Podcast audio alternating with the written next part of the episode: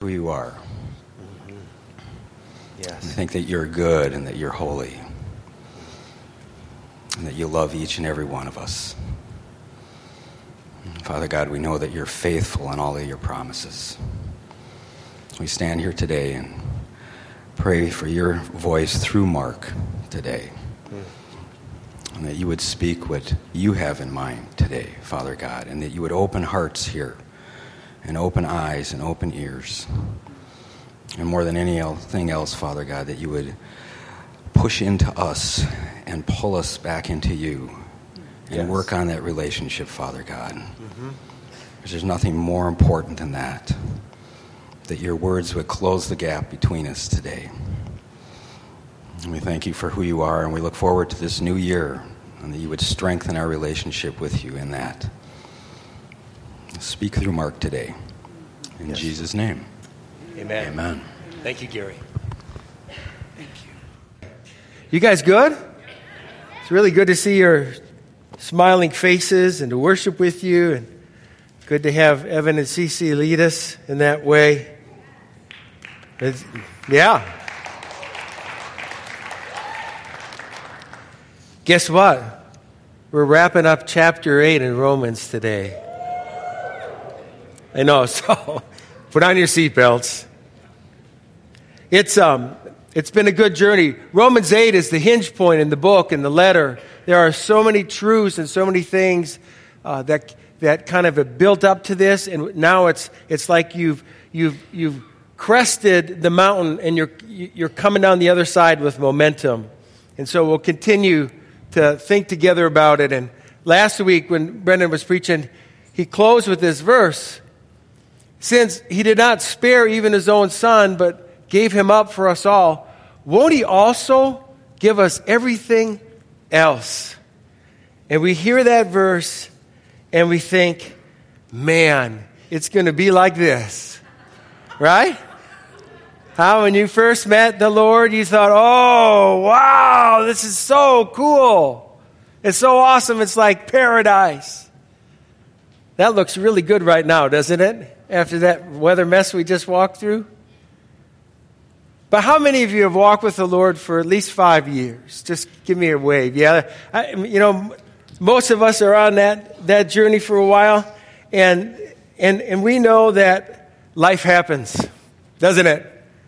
It's like paradise goes sideways, and we're wired for paradise. We were created for heaven. We were created for unblocked connection with God, with this life uh, that is abundant, that surrounds us, and, and then the fall. It's like paradise lost. And we realize that, you know, as we step in with Christ, we realize, yes, we sense He's with us, but when life happens to us and when it rolls out in a different way, it's not like we thought it would be. I didn't think that would happen. I didn't think that could happen. We feel this phenomenon, it's deep inside of us, and I'm calling it separation anxiety. It's what Paul really wants to address in this last important section of chapter 8. This separation anxiety is what you thought would be, you would be connected to, what you thought would happen disappears. You thought, well, certainly with Jesus, we're going to get all this good stuff, and hard stuff hits, confusing stuff hits. It turns, and when it happens, you've got to make sense of it. And while you struggle to make sense of it, you feel cut off.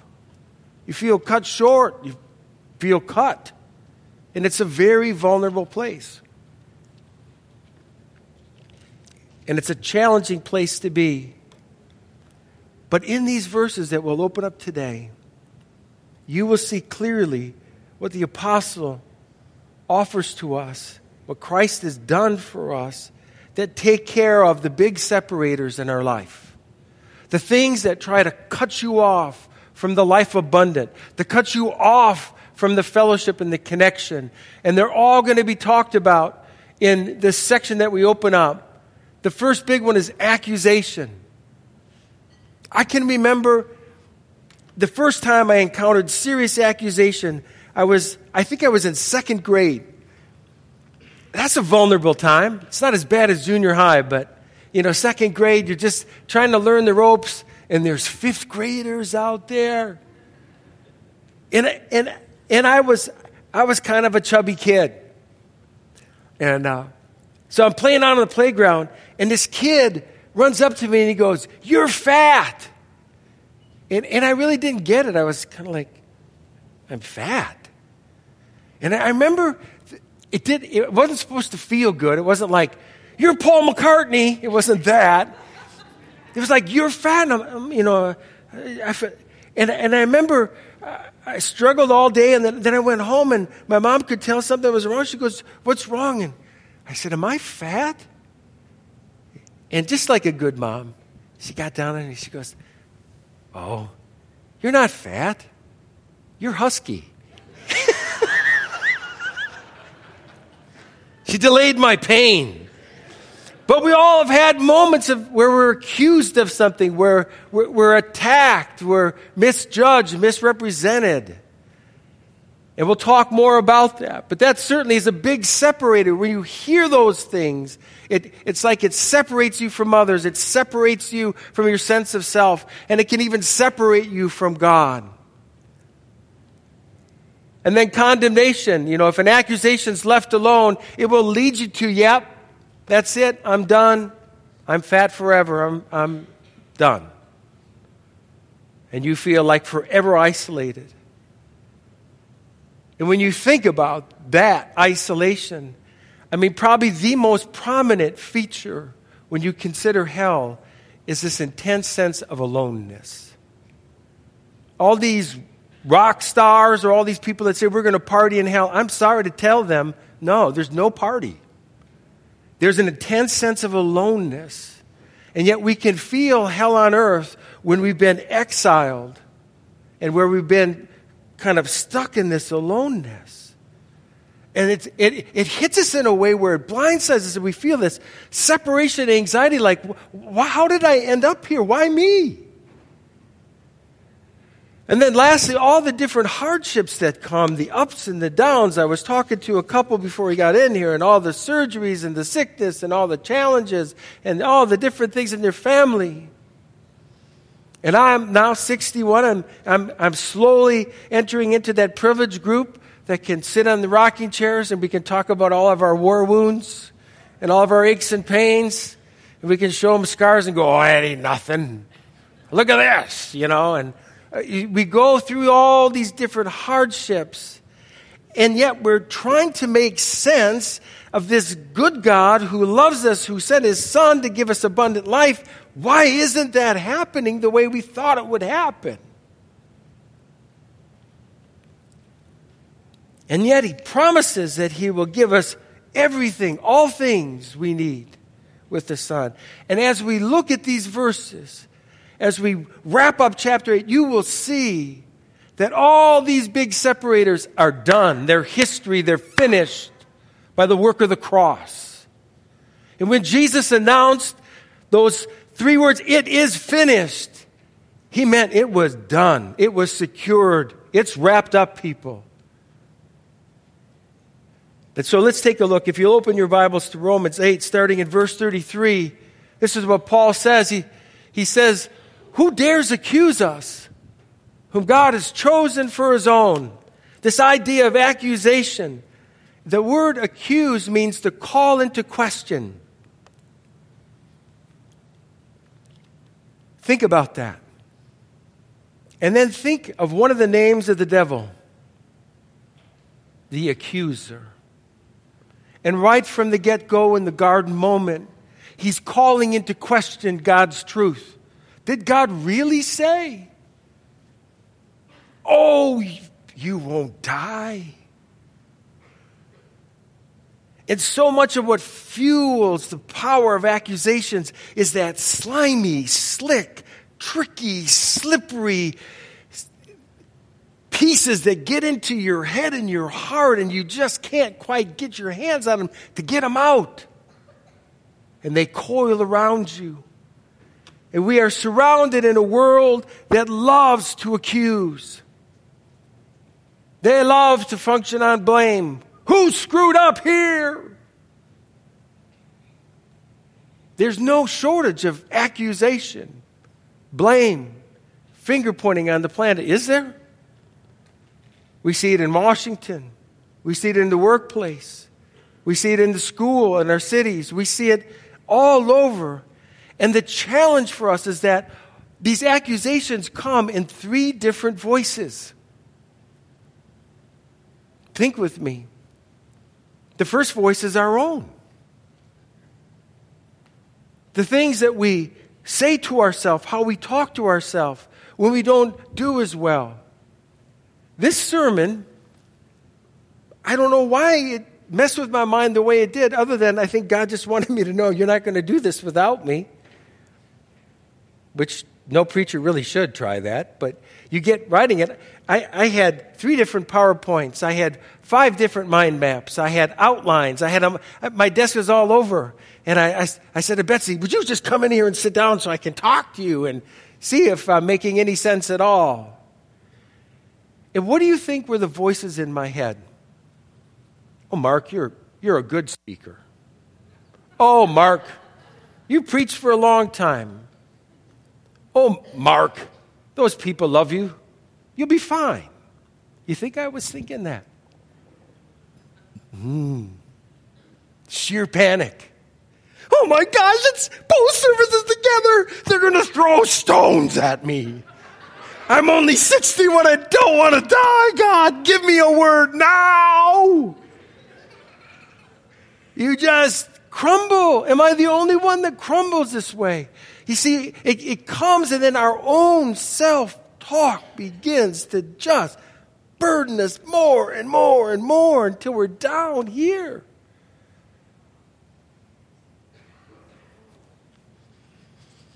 But if that's not enough, there is the accuser of the brethren who loves to get us alone. That's his methodology. Get you alone. Do you know, Peter calls the devil a roaring lion. You know how lions hunt? What they do is they see that nice little group of gazelles out there playing around, and all the male lions with a big hearty roar form an alley that kind of funnels down to a point. And at that little funnel point are the mama lions who have babies to feed. Don't ever mess with a mama lion who has babies to feed. And what the big male lions do is they let out their best roars. And the gazelles start freaking out. And the ones that don't learn to keep calm, they get into their squirrel brain and they just, ah, and they run right away from the roars, which is right down the funnel, which is right into the mouth of mama. And usually they're singled out. And when you search the scriptures, what you'll find in the scriptures, the big crashes, the big falls, the big mistakes, the big errors, the big oops happen when you're alone. It's amazing to me that when you read the original oops in the garden, Adam is the one who's instructed, don't eat of this tree. But when they run into Satan, Satan starts talking to Eve, and Adam doesn't express his voice. It's weird. He's with her, but he's not. They're together, but apart. They're together, but alone. Elijah runs for his life alone. King David stays back in the springtime alone. Peter denies the Lord alone. Do you see the theme? Can you recognize it? And what the enemy would want to do is to get whispering in your head. I think the best portrayal I've ever seen of Satan from Hollywood is in The Passion of Christ. Have you seen it? It's, it's like you only want to see it once because it's brutal. But in, this, in the scenario, how Mel Gibson has Satan portrayed is this slick, hooded, just kind of sleek devil that comes. And, and when Christ is in the garden, the, the devil comes and kneels down next to Jesus, and Christ is pouring out blood running from his head.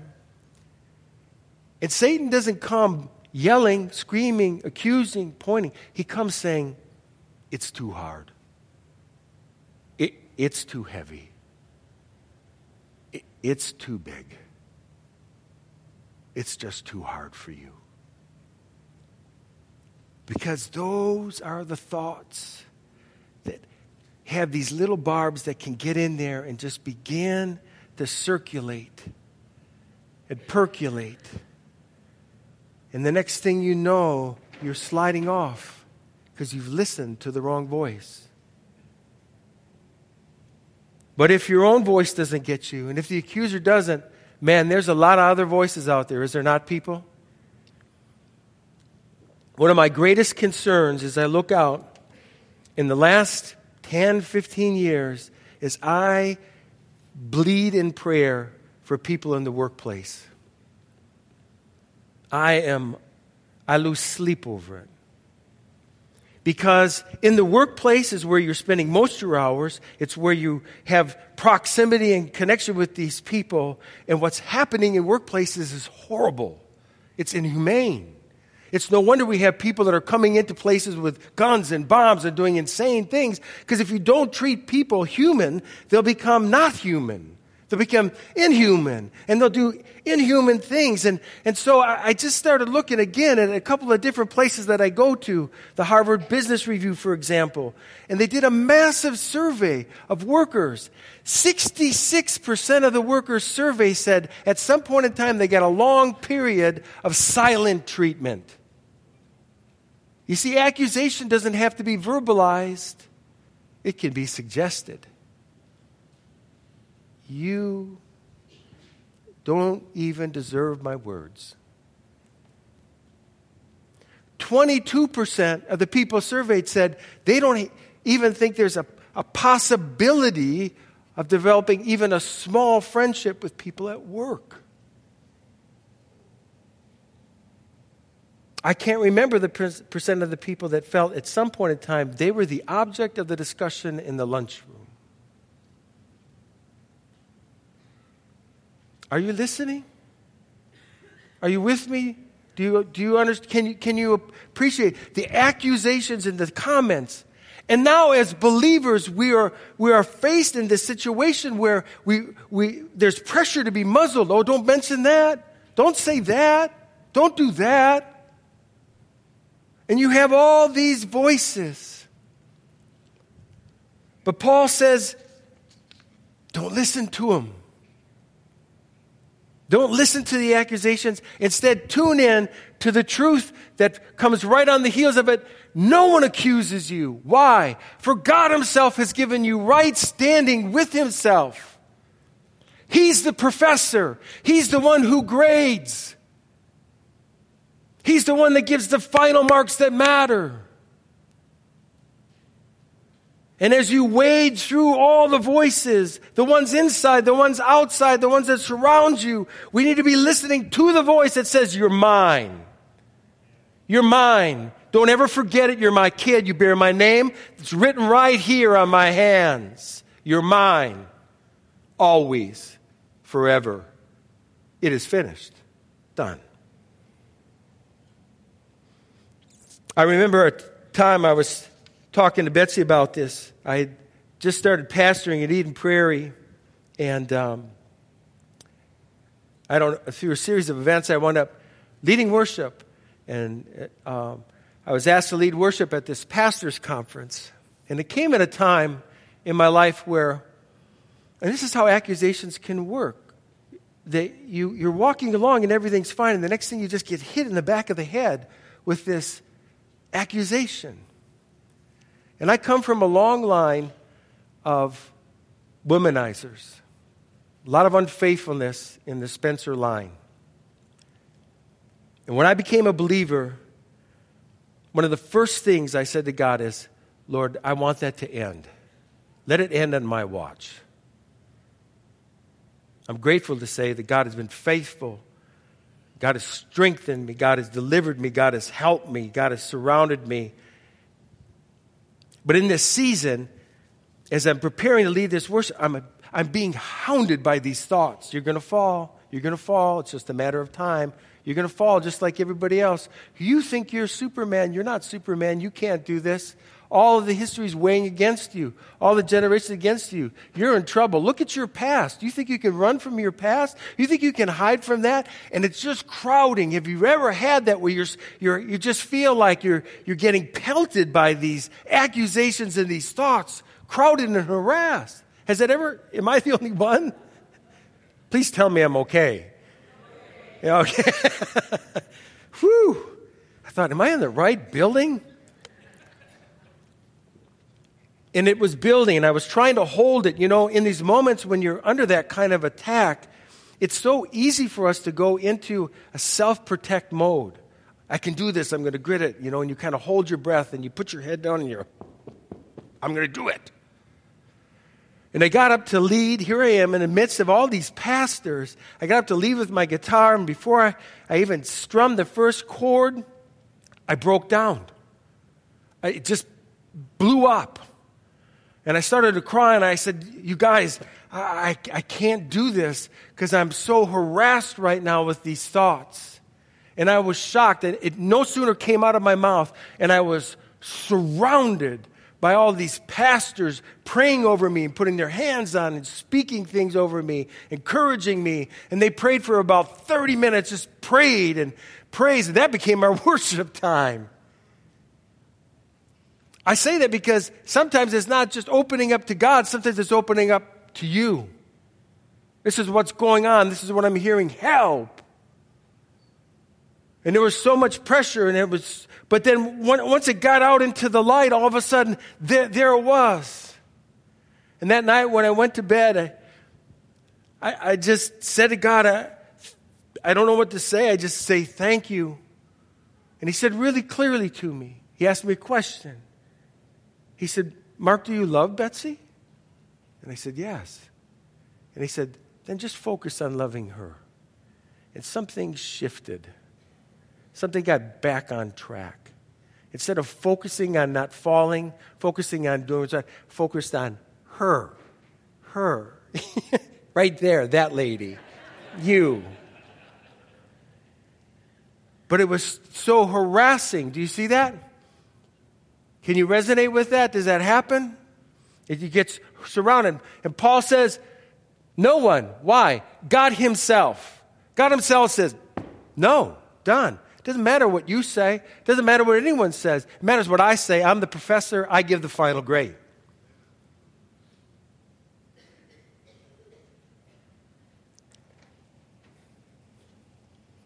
But if you don't stop that train from rolling, you get this other thing that hits us condemnation. Romans 8:34. See, accusation unchecked just keeps rolling. And what happens is you get this sense of it's out of control, I can't stop it, it's, I'm breaking down. And, and you hear these things, you know, you're no good, period, done. You're finished. You're a loser, period, done. It's over. You'll never amount to anything, period, done. Mark your toast. You're just going to fall like all your other ancestors did. You're just going to do what they did. You're toast. That's what condemnation wants to bring you to, put you in, leave you at. And Paul says this no, don't forget what Jesus did. No one will condemn you. There is therefore now no condemnation for those who are in Christ Jesus. For Christ Jesus died for us, was raised to life for us, and he's sitting in the place of honor at God's right hand. And what is he doing? Twiddling his thumbs? Pleading for you and I. I'm grateful for the people who come and say, Pastor Mark, I pray for you. I'm really grateful. I'm thankful. My wife's a great prayer. I'm always grateful when she says, I've been praying for that. I've been praying for this. But, ladies and gentlemen, ain't nobody better than the king himself. What it means to be an intercessor, an in betweener, an intermediary is that he's put himself right in the middle of our situation. He's, he's come right down into it. You know, you, You look at Beth and her daughter, they're snuggling now. But Jesus, when he comes, comes right down into the middle, right here. Right here. I'm right here with you. That's how it is, people. You think, there's no way. Where's God? Where's God? God's going, I'm right here. I'm right here. Right here. Go, go like this. Right here. That's where he is. The next time you go, God, where are you? Just right here. He's right here. You see, when he when they, he was looking at the fall in the garden, and it was one thing to have this unfettered fellowship, but Adam didn't know what it was like to have the hope of glory, the thing the prophets longed to look into, Christ in you. He's in you.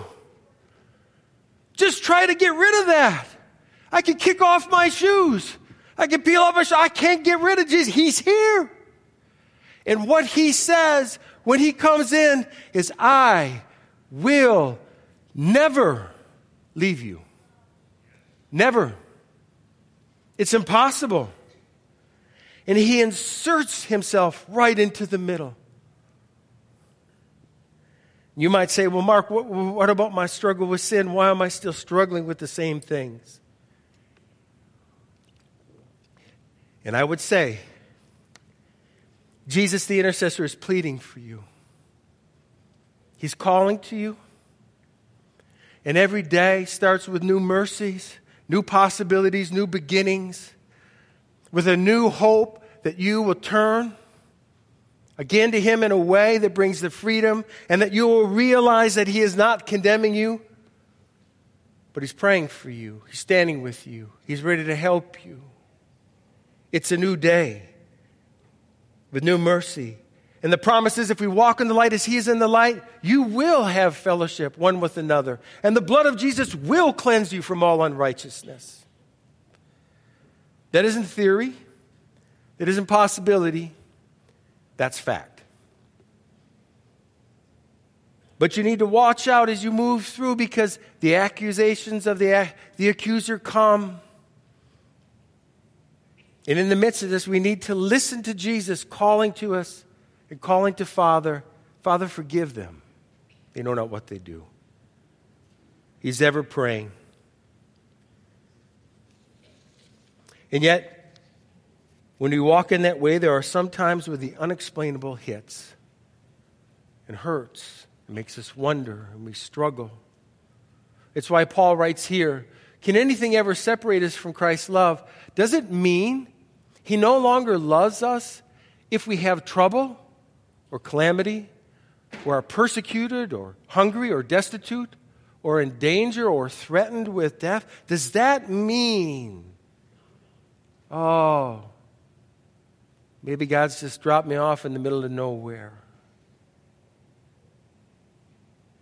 The word trouble here means pressure, literally means pressure.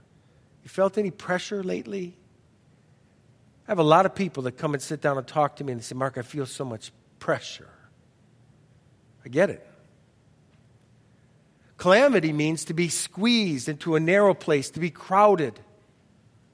You find yourself ever saying, Can I get a break? You're probably experiencing a little calamity. Destitute means literally to be stripped bare. You just don't have enough. And boy, I'll tell you, there are so many people that I've talked to, they say, I just don't have enough of me. I don't have enough energy. I don't have enough time. I don't have enough money. I don't have enough smarts. I don't have enough friends. I, you know, all the, I don't have enough. We can all resonate with that, can't we? The pressures, the crowdedness, the feelings of, I don't know if I'm good enough. I don't know if I'm smart enough. I don't know if I'm able. I don't know if I have enough money. I don't, all the, ah, ah, I don't know. And to this, Paul stands up on his soapbox and says, No. In every one of these things, in all these things, we are more than conquerors through him who loved us. More than conquerors. It challenges, tests our mettle. It tests our faith. Because we know in our frames there are those times where we feel like, ah, I, don't feel like a conqueror. I don't feel like an overcomer. I feel a little overcome if I'm on, honest. But it isn't you, it's Him working f- through you. You see, all these things are defeated by Jesus. They're done. You saw the answers. Who's going to accuse you? God's the one that's made you right. Good luck. Who's going to condemn you? God's the one that called you his own. You're in. Try to change that. Can those hardships that you pass through do anything to you? No. But you know what? Conquerors conquer. There's always a test before a testimony. There's a valley before the mountaintop. There's these situations where we have to go through and partner with when we realize, oh, yes, it's not just me alone. I'm, I'm not sufficient to the task. It is only through Christ I can do all things. And when these separators try to do their worst, Jesus is there pleading. Jesus is right here, investing himself, speaking, calling, leading, saying, Go here, go. And if when we when we pause and we listen, we can experience how we can live at another level. Church, hear me now. Listen. I don't think it's going to get easier for us in America. I don't. I hope I'm wrong. Man, I hope I'm wrong. But I think the pressures the misunderstandings, the misrepresentations of the church are only going to accelerate. Don't you? Don't you see it? I don't care. Because I think what's heading up is we're going to walk like Paul walked into Rome. We're going to walk into situations where the king and his kingdom, which cannot be stopped, which cannot be toppled, which is not voted in, which is established, will stand. The bottom line is we read the end of the book, didn't we? God wins. He wins. And the writer of this letter isn't some guy who sits in an ivory tower who's never been shipwrecked. He's done that. Been bitten by poisonous snakes, been that. He's been stoned and dragged out of the city and left for dead. Got up and went back and preached, done that. This guy's resume reads like someone who's passed through some hardships. And he's saying, listen, I'm sure. I am sure. I am sure that I'm sure. And neither death, nor life, nor angels, nor rulers, nor things present, nor things to come, nor powers, nor height, nor depth, nor anything else in all creation will be able to separate us from the love of God in Christ Jesus our Lord. Nothing he gives you this expansive list east to west, north to south, up or down, angels, demons, all these different things. Paul is sure. Are you? Am I?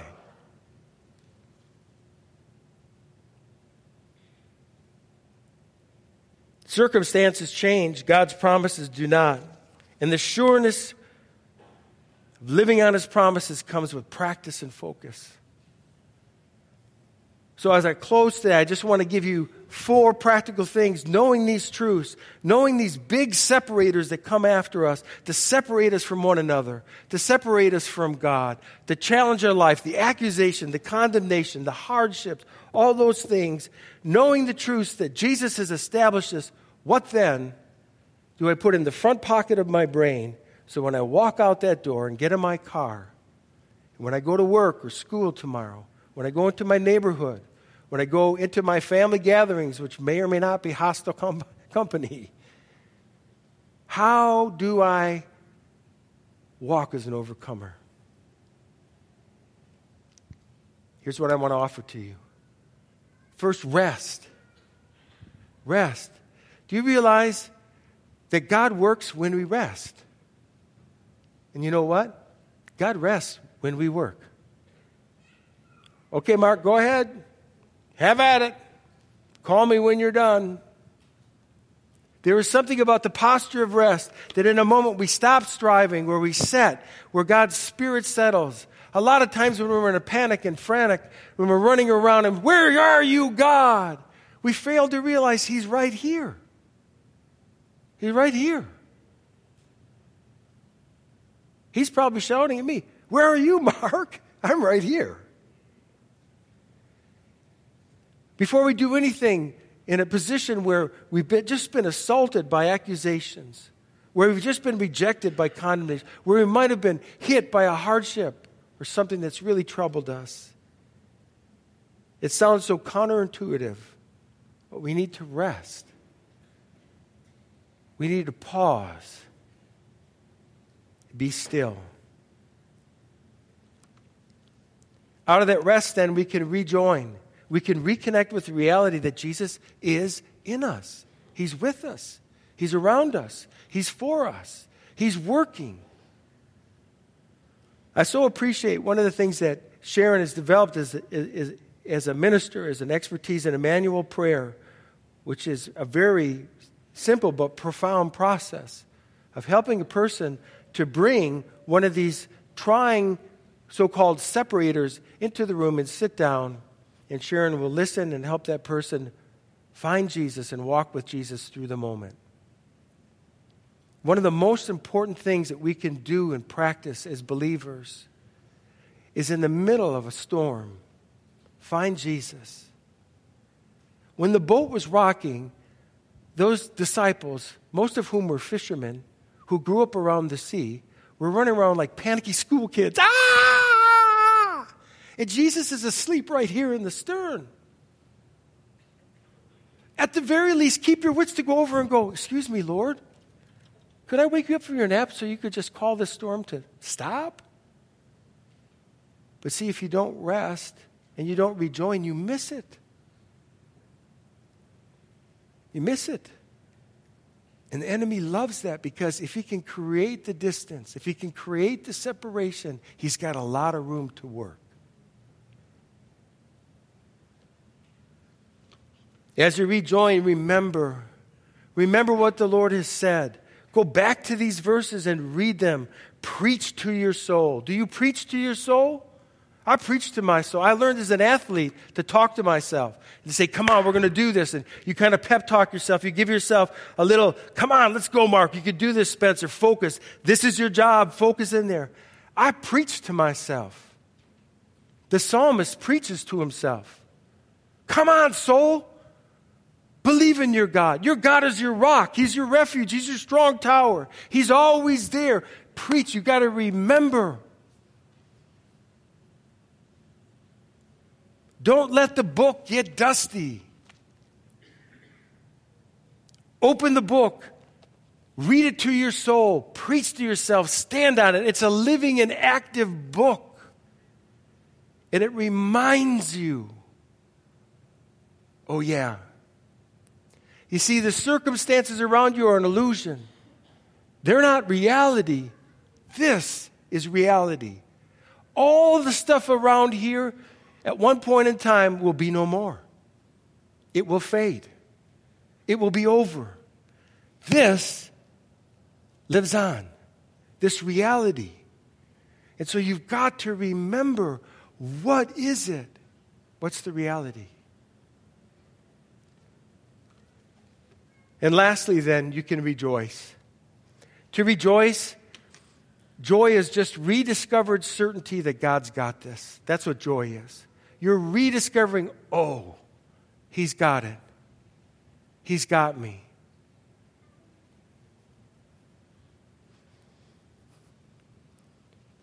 I was not, when I came here to Bridgewood, I thought I was probably done with ministry.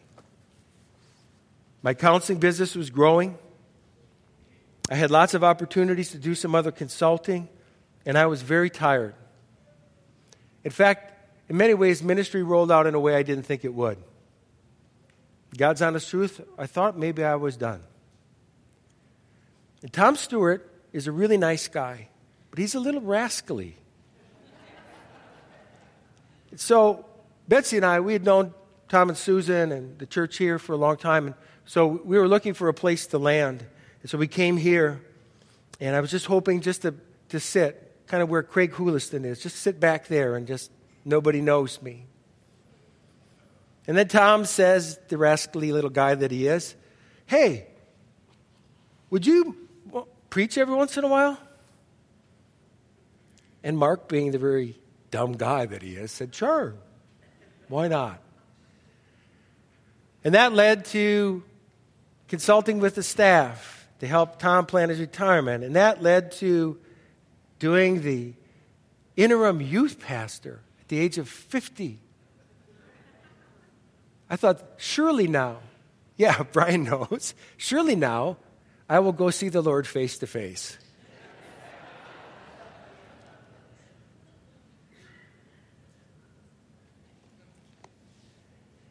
And then during that time, they were trying to figure out what to do when, when Tom transitioned.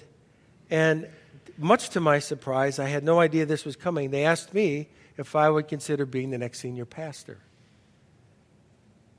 And I was deeply impacted by it. I, I kind of did one of these Who are you talking to? And I knew at that point in time, all my consulting sense came up to say that, you know, I'm probably the interim. I'm not that much younger than Tom consulting sense would be Tom was here for about 20 years. You want to find someone who can replace him about 20 years. The church cycles. We get older. You need a younger person in who can be mentored. You need to be supportive. Brendan wasn't on the scene, though. And, you know, you run and you run and you run and you run and you run. And I thought, you know, it was going to go okay. And then I, I ran head on into burnout right at the end when we transitioned to Brendan, I, I just hit a wall. I did not see it coming.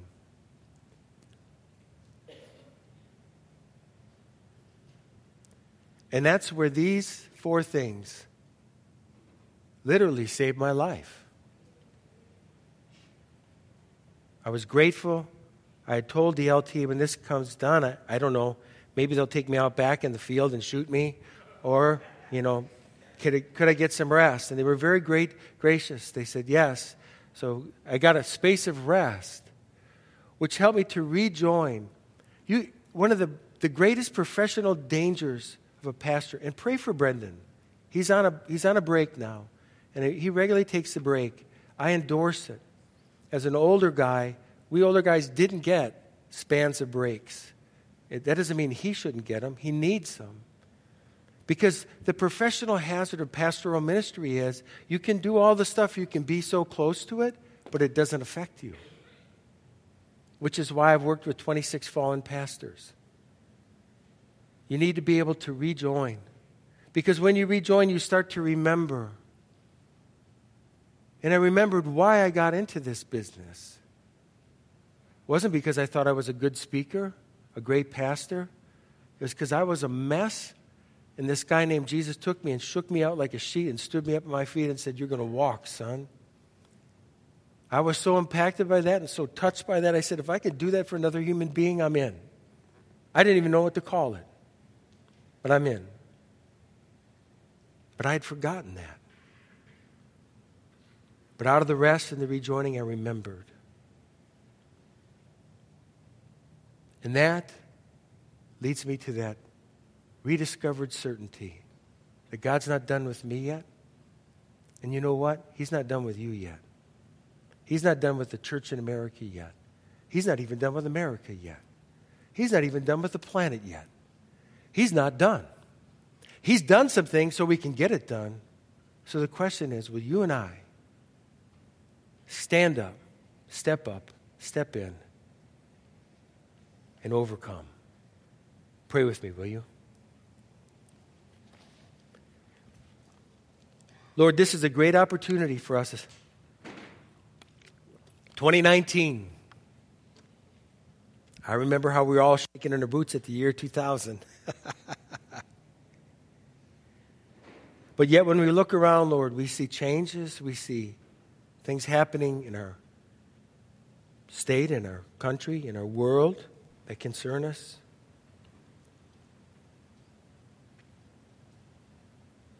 And yet you are the answer. Yet you are the way, the truth, and the life. And I pray for my friends here this morning. If they've been punctured by accusation, breathe life. Remind them. Speak to them. Thank you for being in them. Thank you for being in it with them. Do not let that accusation continue, but in the name of Jesus, stop it in its tracks. Any who are trapped by condemnation, who feel like I'm too far gone, I'm too far lost, I'm just not worth it. Holy Spirit, breathe into them new hope. Faithful is He who calls you, and He will bring it to pass. And Lord, as we get up and go, we realize that we go into different situations, different hardships, different people who are struggling, different financial mishaps, different pain, different emotional pain, all kinds of situations. You are the God. You are the only God who gets right down in the middle of that muck, right in the midst of it with us. Remind us, encourage us. Holy Spirit, breathe hope in us.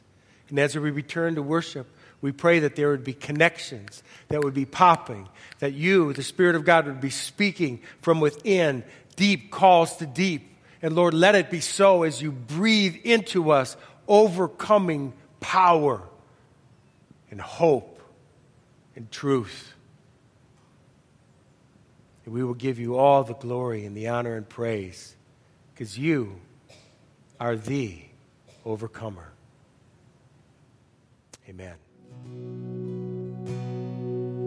The cross has the final word.